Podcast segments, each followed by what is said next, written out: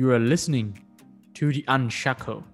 podcast ปลดล็อกเรื่องหนักบ่า ฉบับคนรุ่นใหม่ Let's break through Love knows better ความรักทำให้เรารู้จักตัวเองมากขึ้น สวัสดีครับเพื่อนๆ ผมชินจะมาเป็นโฮสต์ของเพื่อนๆ ในช่วงเวลาวันแห่งความรักนะครับ เพื่อนๆ ที่ฟังรายการเราอยู่ณตอนนี้เนี่ย มีใครได้สัมผัสกับความรู้สึกว่า ตัวเราเองเนี่ยกำลังติดอยู่ในลูปของการที่เราไม่เข้าใจตัวเองบ้างไหมครับ ไม่ว่าจะให้เวลากับตัวเองก็แล้ว ได้แต่คิดว่าจริง ๆ แล้วเราชอบอะไรกันแน่เนี่ย เราคิดยังไงกันแน่ทำไมการเข้าใจตัวเองถึงเป็นเรื่องที่ยากยาก ซึ่งผมมีโอกาสได้ไปอ่านบทความจาก Max Mention ในเรื่อง why can't you trust yourselves มาครับ ซึ่งมันอธิบายได้ดีมากๆเลยว่าทำไมเวลาเราอยู่ด้วยตัวของตัวเองเนี่ย เราถึงเข้าใจตัวเองยากมากเป็นพิเศษ ข้อหนึ่งครับ มนุษย์เราเนี่ย เห็นและถืออคติโดยที่เราไม่รู้สึกตัวครับ ในวงการของนักจิตวิทยาเนี่ย มันจะมีสิ่งที่เรียกว่า actor observe bias อยู่ครับ มันคือพฤติกรรมของมนุษย์ที่ชอบอธิบายตัวเอง เวลาเราทำเรื่องแย่ๆลงไป ผมยกตัวอย่างให้ อย่างเช่น เวลาเราขับรถเนี่ย มาถึงสี่แยก เราเห็นไฟเหลืองแล้วนะ แต่เราไม่หยุดไง เราเหยียบมิดพาไฟแดงมาเลยฟูเสร็จแล้วความคิดที่เข้ามาในหัวเราเนี่ย คือ เออตะเกียเรามาเร็วนะ เราเบรกไม่ทันหรอกสะพานลอยมันบังตาเราแป๊บหนึ่งเราก็เลยไม่เห็นไฟเหลืองรู้อีกทีก็ต้องฝ่าไปซะละ หรือว่าฝ่าไปเนี่ย ก็ไม่มีใครเจ็บไม่มีใครตายนี่มันเป็นเรื่องเล็กๆน้อยๆแต่นี่ทางกลับกันนะครับเพื่อนๆลองจินตนาการว่าเราเป็นคนที่ติดไฟแดงอยู่ เราเบรกเรียบร้อยแล้ว แต่เราเห็นคนเนี่ย ฝ่าไฟแดงเหมือนกับที่เราทำเราก็คงจะนินทาเบาๆเนาะว่าแบบเออทำแบบนี้มันอันตรายหรือเปล่า แต่พอมาเป็นเรื่องของเราเองเนี่ย เราจะเข้าข้างตัวเองก่อนใช่ไหมครับ นี่แหละครับคือเหตุผลข้อแรกว่าทำไมเราถึงเชื่อใจตัวเองมากไม่ค่อยจะได้ ข้อ 2 ครับ มนุษย์เราตัดสินปัจจุบันด้วยอดีตแดเนียลกริเบิร์ตนักจิตวิทยาจาก Harvard ได้เขียนไว้ในหนังสือ Stumbling on Happiness ไว้ว่ามนุษย์เนี่ยตัดสินปัจจุบันด้วยความรู้สึกจากในอดีต เวลาคนเรามีประสบการณ์ที่ดีหรือแย่ก็ตามเนี่ย เรามักจะจำเรื่องเหล่านั้นถูกไหมเราจำเรื่องที่ดีเนี่ยดีกว่าความเป็นจริงครับ และเรื่องที่เลวร้ายก็เลวร้ายกว่าความเป็นจริงและด้วยการที่เราเป็นมนุษย์เนี่ยเราเอาประสบการณ์ในอดีต มาช่วยตัดสินในปัจจุบันถูกไหมมันทำให้มันกลบความรู้สึกของเราจริงๆนะปัจจุบันครับ เพราะเราเอาอดีต ที่มันโดน enhance ที่ให้มันมากขึ้นเนี่ยมาทับไปกับปัจจุบัน ข้อ 3 ครับ มนุษย์เราเนี่ยตัดสินใจได้ห่วยแตก ความรู้สึกของเราตอนตัดสินใจเนี่ยมันส่งผลต่อผลลัพธ์ครับ สมมุติว่าเพื่อนๆเจอวันแย่ๆชุดตัวสีขาวตัวโปรดของเราเนี่ยมันเปื้อนในช็อกโกแลตเราเนี่ยกำลังอารมณ์เสียมากๆเลย ปรากฏว่าเราเจอเพื่อนสนิทเรา แทนที่มันจะปลอบเราใช่ไหมมันกับลาดน้ำมันใส่กองไฟเลย มันล้อเลียนชุดเราเข้าไปอีก ทีนี้เราโกรธครับเหมือนภูเขาไฟจะปะทุอยู่แล้วพอได้ยินมันปุ๊บเราระเบิดเลยเราตะโกนไปว่า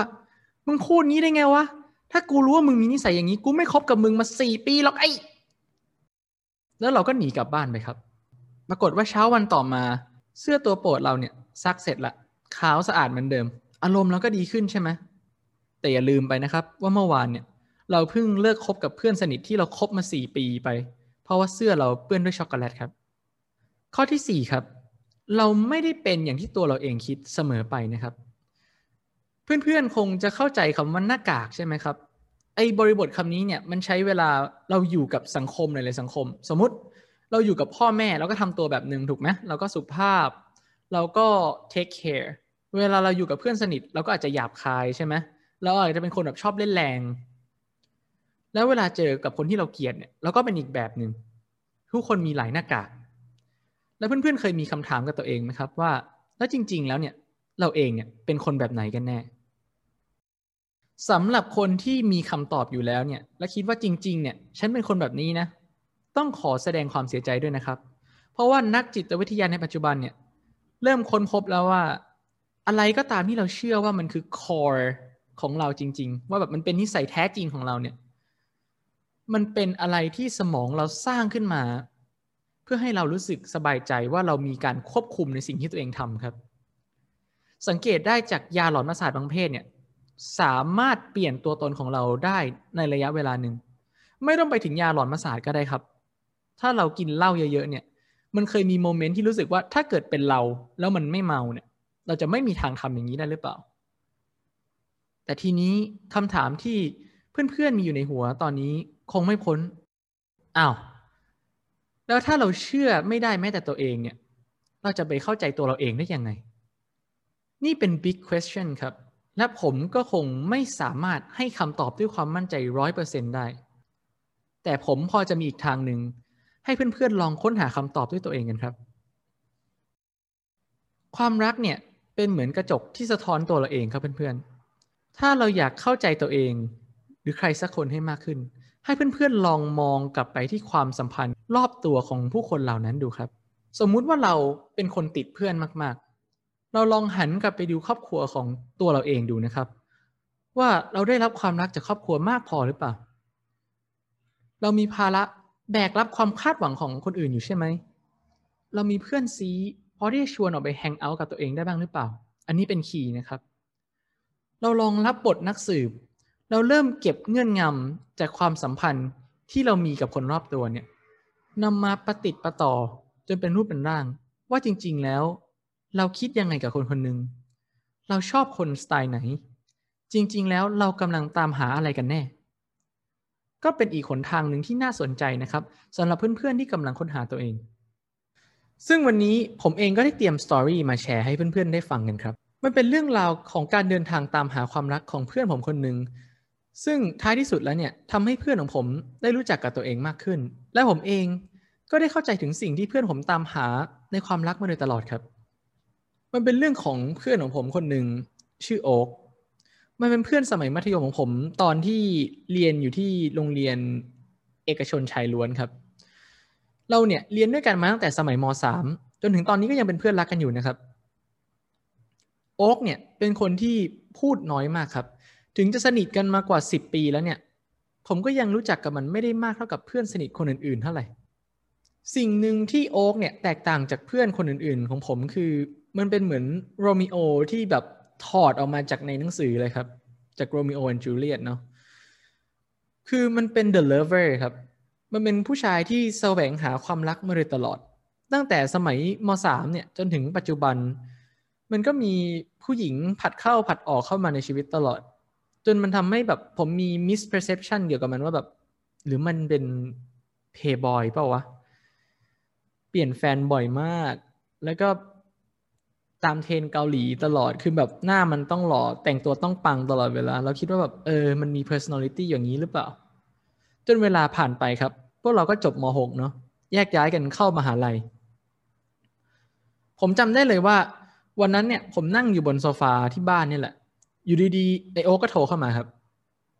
เฮ้ย ชิน กูไม่ไหวแล้ววะผมก็ตกใจเนาะ คือผมรู้แหละว่า ถ้าเกิดโอ๊กมาปรึกษาเนี่ยมันไม่พ้นเรื่องความรักหรอก แต่มันก็ไม่เคยเอาเรื่องพวกนี้มาแชร์กับผมมากนี่หว่า คือแบบนี้ครับ โอ๊กมันได้แฟนในรั้วมหาลัยครับ ถ้าเกิดจะให้อธิบายแฟนของโอ๊กง่าย ๆ เนี่ย คือแฟนของโอ๊กคนนี้เนี่ย เป็นคนที่แข็งแกร่งมากทางด้านจิตใจครับ ซึ่งในทางกลับกันเนี่ย อ๊กที่เป็น depression อยู่แล้วเนี่ย ที่หวังเหลือเกินว่าจะพึ่งพาแฟนให้เป็นเข็มทิศนำทางของชีวิตตัวเองเนี่ย มันค่อนข้างคอน FLICT ครับ คือสิ่งที่โอ๊กคาดหวังกับความเป็นจริงมันต่างกันครับ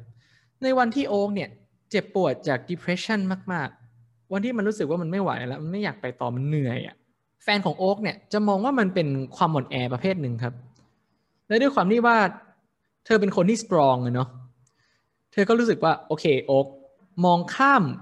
ความอ่อนแอของตัวเองสิ และก้าวมาหาเรามามอบความรักให้เราดีกว่า คือพอผมได้ฟังสิ่งที่เกิดขึ้นเนี่ย ผมสตันเลยนะ คือมันทำให้ผมรู้จักไอโอ๊กมากขึ้นไงครับ คือคนที่ผมรู้จักเนี่ย ว่ามันเป็นเพย์บอยวิ่งเข้าออกหาความรักในทุกวันเนี่ย มันแค่ขาดความอบอุ่นในใจมาโดยตลอด มันหวาดกลัวอนาคตแล้วก็ตัวเอง มันหวังว่าจะมีใครสักคนเนี่ยจะมอบความรักให้กับมัน มันอยากให้ความรักเนี้ยเป็นเหมือนแสงที่ลอดเข้ามาจากถ้ำที่ลึกอะครับ มันหวังว่ามันจะเดินตามแสงนี้ออกไปจากถ้ำผ่าน depression ผ่านทุกอย่าง ให้ความรักนำทางมันไปสู่ชีวิตที่ดีขึ้น แต่เรื่องราวของโอ๊กเนี่ยยังไม่จบนะครับ ปัจจุบันเนี่ยโอ๊ก เจอกับความรักครั้งใหม่แล้วครับ แฟนคนปัจจุบันของโอ๊กเนี่ย ถ้าให้ผมเปรียบเทียบนะ เหมือนกับเราส่องกระจกอะครับ เราดูตัวเองในกระจก ใช่ครับ มันเหมือนมีโอ๊กสองคนยืนอยู่หน้าผม คนหนึ่งเป็นผู้ชาย คนหนึ่งเป็นผู้หญิง เป็นคนที่นิสัยเหมือนกันเหมือนกัน เป็นสาย follower เหมือนกัน แต่ในเชิงของความสัมพันธ์เนี่ย มันต้องมีคน lead มันต้องมีคนตามไงครับ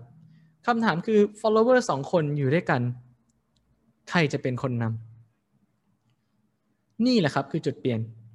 โอ๊กเปลี่ยนไปเลยหลังจากนี้ เพราะว่าครั้งแรกในชีวิต มันยืนด้วยขาของตัวเอง ยืนเท้าหน้าถือธงนำความสัมพันธ์นี้ไปข้างหน้า มันเริ่มที่จะเรียนรู้ว่าจะจัดการกับ depression ของตัวเองยังไง ให้มันไม่ไปกระทบกับแฟนของตัวเอง มันรู้จัก avoid topic ที่จะ lead ถึงอะไรปวดหัวปวดหัว มันรู้จักวิธีการ ครองความสัมพันธ์ให้ยั่งยืนมากยิ่งขึ้น มันกลายเป็นอีกเวอร์ชันหนึ่งของโอ๊กไปเลยครับ ผมขอตั้งชื่อมันว่า the brighter oak แล้วกัน คืออย่างนี้ครับ ถ้าเกิดเราอยากเข้าใจว่าทำไมพ่อกับแม่เรา ถึงแสดงออกอย่างที่เขาแสดงออก เราลองมองไปที่ความสัมพันธ์ของเขาในฐานะแฟนครับ ดูว่าในครอบครัวเราเนี่ย พ่อแม่เรามีเสียงเท่ากันไหม พ่อเป็นคนหลีดครอบครัว หรือแม่เป็นคนหลีดครอบครัว